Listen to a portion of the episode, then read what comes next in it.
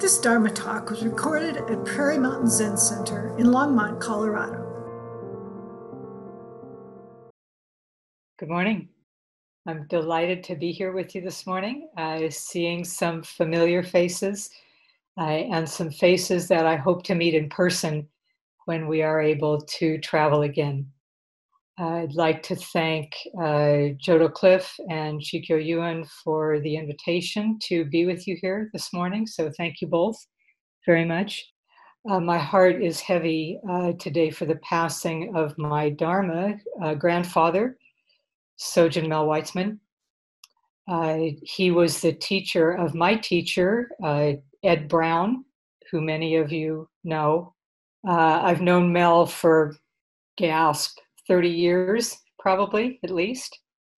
Uh, and he always practiced with a slight smile, as Thich Nhat Hanh encourages us to do.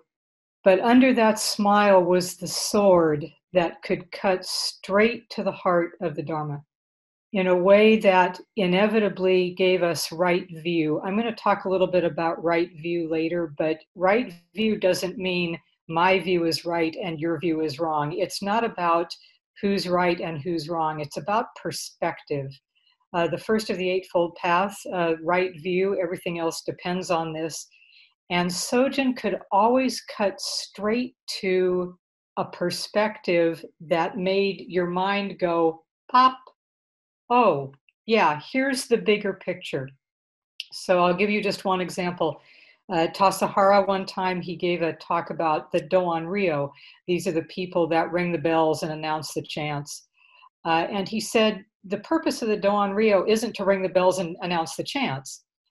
The purpose of the Doan Ryo is to invite participation. That when you ring the bells and invite the chants, what you need to be thinking is come. You too can do this. And people get so intimidated uh, by all of this uh, statuary and robes and serious looking people uh, that show up in Zen places uh, that they need people that are already in there to invite participation. And I've always remembered that. That's my favorite story about Sojun. Uh, and he was he was that. He was uh, invite participation embodied. So I'm sad uh, for the loss uh, of him. The world, which was already a little dark and cold these days, uh, just got a little darker and colder without his presence. Uh, however, I'm quite sure he wasn't afraid of dying. Uh, that that what he was thinking is, okay, what's next? On, on to the next Dharma possibility. We wish him well on his journey. May he be safe uh, and at peace. But his passing is just one more calamity, isn't it? In a world that uh, seems to have an overabundance of them at the moment. So this is the topic I would like to take up with you today is how do we bring our practice to a world of calamities? And the problem when we have so many calamities going on is that we tend to lose our ability to distinguish a true calamity from drama. And our dramas tend to escalate to the level of calamities, which is a real problem. So let me give you a specific example. That argument that you had over politics over Thanksgiving dinner, whether it was in person or virtually, that argument that you had with a member of your family over turkey and stuffing leads to somebody showing up at a riot and damaging some property and somebody else at the table turning them in to the FBI or the police or whatever. This is where family drama becomes a calamity. There are many more examples. But this is a danger when we live in a world fraught with calamities is that everything tends to become a calamity and we forget uh, how to distinguish, how to bring our practice to calming things down. Dogen said that the most important time for our practice is when it's dark and we don't think it will get light again. And I don't know about you, but right now it's kind of hard to find the light except right now with all of us together. So thank you for being a candle in this darkness. Uh, by the way, I just referenced Dogen. I want to let you know that uh, I will be citing several uh, sutras and contemporary uh, authors today, and Ewan has the list of who I am citing today. So if you're interested, you can check with him afterward. He has uh, the list of my references. So, how to bring our practice, as Dogen said, to times when it's dark. Several years ago, Harold Kushner wrote a very helpful book called When Bad Things Happen to Good People. Maybe some of you have uh, read that book. And he says that there are there's a question we tend to ask when calamities hit, and that question is why me? And he says that's absolutely the wrong question. Uh, the question is not why me. The question is now what? Now what do we do? Now that there are calamities, now that it's dark, now what do we do? And Buddhism says that we have three choices when we have these calamities. We can make them worse, we can make them better, which sounds like a tall order right now, or we can just not make it worse, kind of the middle way here to not make it worse. So I would like to take up first today with you is the ways that we make it worse, that we make these calamities worse, and how uh, traditional Buddhist teaching tells us that we make it worse. So, uh, how do we do this? How do we make it even darker? Um, well, the short answer to that, classically in Buddhism, is greed, hate, and delusion. There's the answer right there to how we make it worse. And what we do uh, in greed, in particular, I'd like to say that there's probably a lot of greed going on right now. I'll get to a particular point of that in a moment. But this chasing and accumulating and piling up grasping and clinging, the eighth and ninth steps of the 12 fold chain of causation, this uh, grasping at anything that will make the darkness go away or will make it so we don't have to notice it. What greed causes us to do is to trade happiness for perceived safety. So we grasp and cling to anything that will help us feel safe in these dark times. I'm going to read a passage from Walpola Rahula's What the Buddha Taught about this definition of greed or tanha, as it's called in Sanskrit and Pali, tanha meaning thirst. And you want to think of this thirst as three days in the desert without water kind of thirst, this horrible thirst for safety, uh, for protection.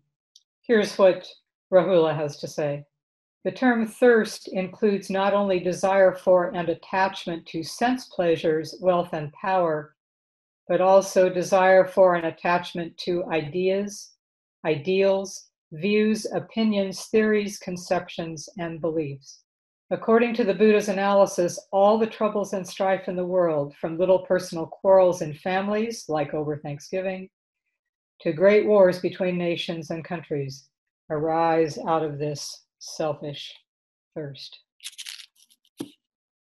So during times of calamity in particular, this thirst ratchets up. We build our fortresses of bricks or of ideas. And Nagarjuna says about these fortresses, Nagarjuna, a sixth century uh, Indian Buddhist philosopher, said, Yes, we build this fortress and no one can get in and we can't get out. So we get stuck uh, in our fortresses. And as the Avatamsaka Sutra so poignantly puts this, we get caught by the bandits of manias. we get caught by the bandits of manias. We build our fortress. We hoard toilet paper. We do all kinds of things out of the greed of needing to feel safe. A related way that we make it worse during calamities is this is a time when we cling strongly to our own point of view. We get intoxicated by our beliefs and our point of view. We create an us and them. The Sutta Nipata, I'm sorry, the Sutta says that there are five dangers in the world poisonous insects, snakes, violent people, raging animals, and people with different beliefs. In the Buddha's time, the fifth precept a disciple of the Buddha does not intoxicate mind or body of self or others. This precept about intoxication and addiction was not primarily about drugs and alcohol, the things that we typically think we get intoxicated by. In the Buddha's time, the most dangerous addictive substance was views. To get intoxicated and addicted to our own views, our own perspective, to seek allies, and to make not only other people who think differently, to not only make them separate and them, but to believe that they are not human. And this delusion of separateness is the third way, classically in Buddhism, that we make things worse during calamities. We believe we're separate and we reinforce that treatment. We give people the silent treatment. We engage in us and them. The tabs across the top of our browser are only about sites that reinforce our own perspective. There is a classic question in Buddhism that says, What makes a Buddha? And the answer is all beings. Unfortunately, that's the same answer to what makes a terrorist all beings. So we actually make each other. And in times of calamity, we are not careful about how we make each other. And especially when we can't meet each other and see each other face to face, see each other's expressions, read the body language. We have no way other to connect other than the views expressed on those tabs on our browser. And we forget that we make each other.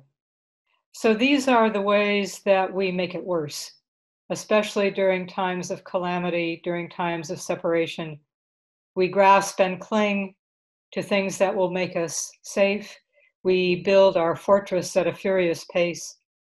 We cling to our own point of view and in the process forget that we make each other, that we are all connected. So it may seem like a tall order now to say, so how do we make this better? Because unfortunately, we still try to make it better by yelling at the other person to convince them that our point of view is right. That's not making it better, I'm afraid. So I'd like to take the middle way here and just suggest some ways during times of calamity that we can just not make it worse. This may not make it better, but but if we could just not increase the suffering, if we can just not do that. Let, I think that's more realistic actually right now. So what I'm going to do is I'm going to suggest three actions from classical Buddhist literature that we might do. There, there are tons of, of these. And then three more contemporary uh, things that we might do. And what you'll notice is that many of these ask us to stop.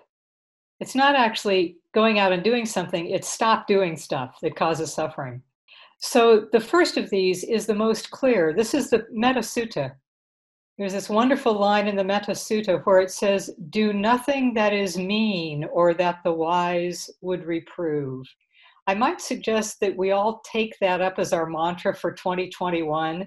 Put it on a sticky on your computer screen. okay? Put it on your bathroom mirror, right? Do nothing that is mean or that the wise would reprove. The second suggestion for not making it worse is actually a basket of things. Buddhism is nothing if not a religion of lists, and oh boy, do we have them. Uh, so let me just suggest uh, some lists uh, that you might investigate. I'm not going to go through the details of all of these, uh, but the first is the precepts uh, our vows uh, to not kill, to not steal, to not misuse sexuality, to not lie, to not become intoxicated, to not speak ill of others, that's a big one, to not praise self at the expense of others, to not be stingy, to not harbor anger, how about that one, and to not disparage the triple treasures. Uh, I would like to suggest to you the possibly radical idea that that these calamities that we have today do not excuse us from our vows. I'm sorry, but they don't. Um, they're not an excuse these calamities don't give us a pass uh, on on our vows. And even if you haven't taken vows, the fact that you're here today means that you have some buy-in to uh, a path of loving kindness, compassion, tranquility, and equanimity. These are the Brahma Viharas. Maybe you like that list. Uh, the par- the paramitas, uh, for example, the Noble Eightfold Path, the Four Noble Truths, the this, the that, you know, the anyway, the numbers, right? Uh, so there's all kinds of lists in Buddhism that give us some guidance. So all I can say at this point is pick your favorite lists and live by it in 2021.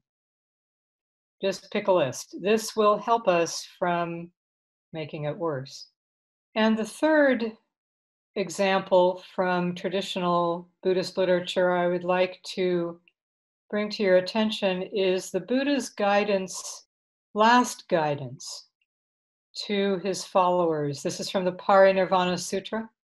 The Buddha's followers, as he was dying, said, Well, now what do we do? Since you're not going to be here, now what do we do? And so the Buddha gave them what is known as the Eight Awakenings, which I would like to read to you in the context of these are some ways to not make it worse right now. Have few desires. Know how much is enough. Enjoy serenity. Make diligent effort. Do not neglect mindfulness. Practice meditation. Cultivate wisdom. Do not engage in hollow discussions.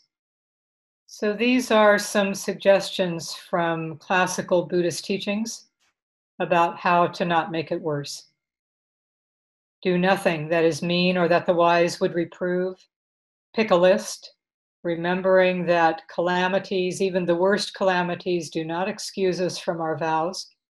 And try out these eight awakenings for just pulling back from the edge, the precipice of the calamities.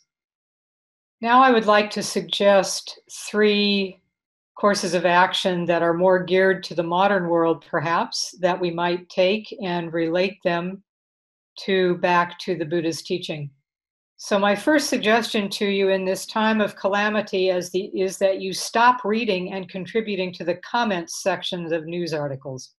For right speech is not found there. The only reason we go to comment sections and contribute to them is to find allies and to publish our witty zinger. We don't go there to find right view. Again, right view is not I'm right, you're wrong. Right view is broad perspective. And there is no way to tone down a calamity if we stick to our narrow perspective. My second suggestion is to please stop sleeping and eating with your phone. The fear of missing out is actually an addiction to distraction. And the more we are distracted, the less we have time to be quiet and to investigate the ways that we are contributing to the calamity and to perhaps have some actions arise that actually might make it better. Our phone is neither a source of rest nor nourishment, so put it down, preferably turn it off for major portions of the day. If something truly true, if a true emergency happens, they'll find you. Don't worry. You'll know. The phone is not a source of right view. Again, some perspective it's an addiction and it's taken us over. It's difficult to be nourished when we're multitasking, which is what we're often doing on our phone.